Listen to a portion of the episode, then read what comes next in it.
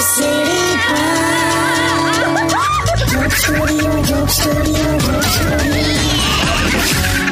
નમસ્કાર મારા વાલા ગુજરાતીઓ રેડિયો સિટી જોક સ્ટુડિયોમાં આપનું સ્વાગત છે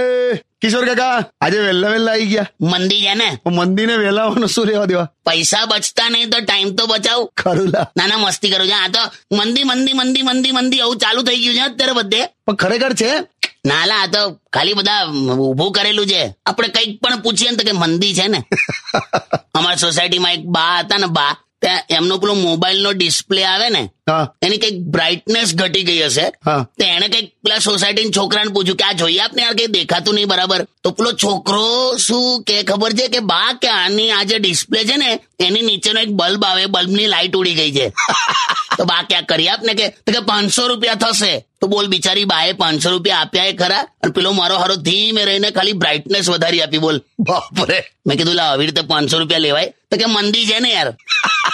કશું બી પૂછો તો કે મંદી છે ને હમણાં એક જણને મેં ખાલી એટલું કીધું મેં કહું કોંગ્રેચ્યુલેશન મેં એવું સાંભળ્યું તારા વાઈફ પ્રેગ્નેન્ટ છે તો કે હા કે મંદી છે ને અલા આમાં મંદી ક્યાંય તો કે મંદીને લીધે નોકરી છૂટી ગઈ તો ખસ્સો વખત ઘરે બેઠો ને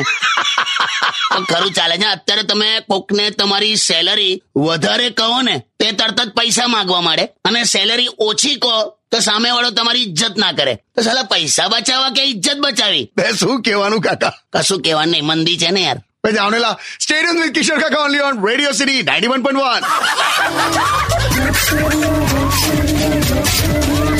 Radio City.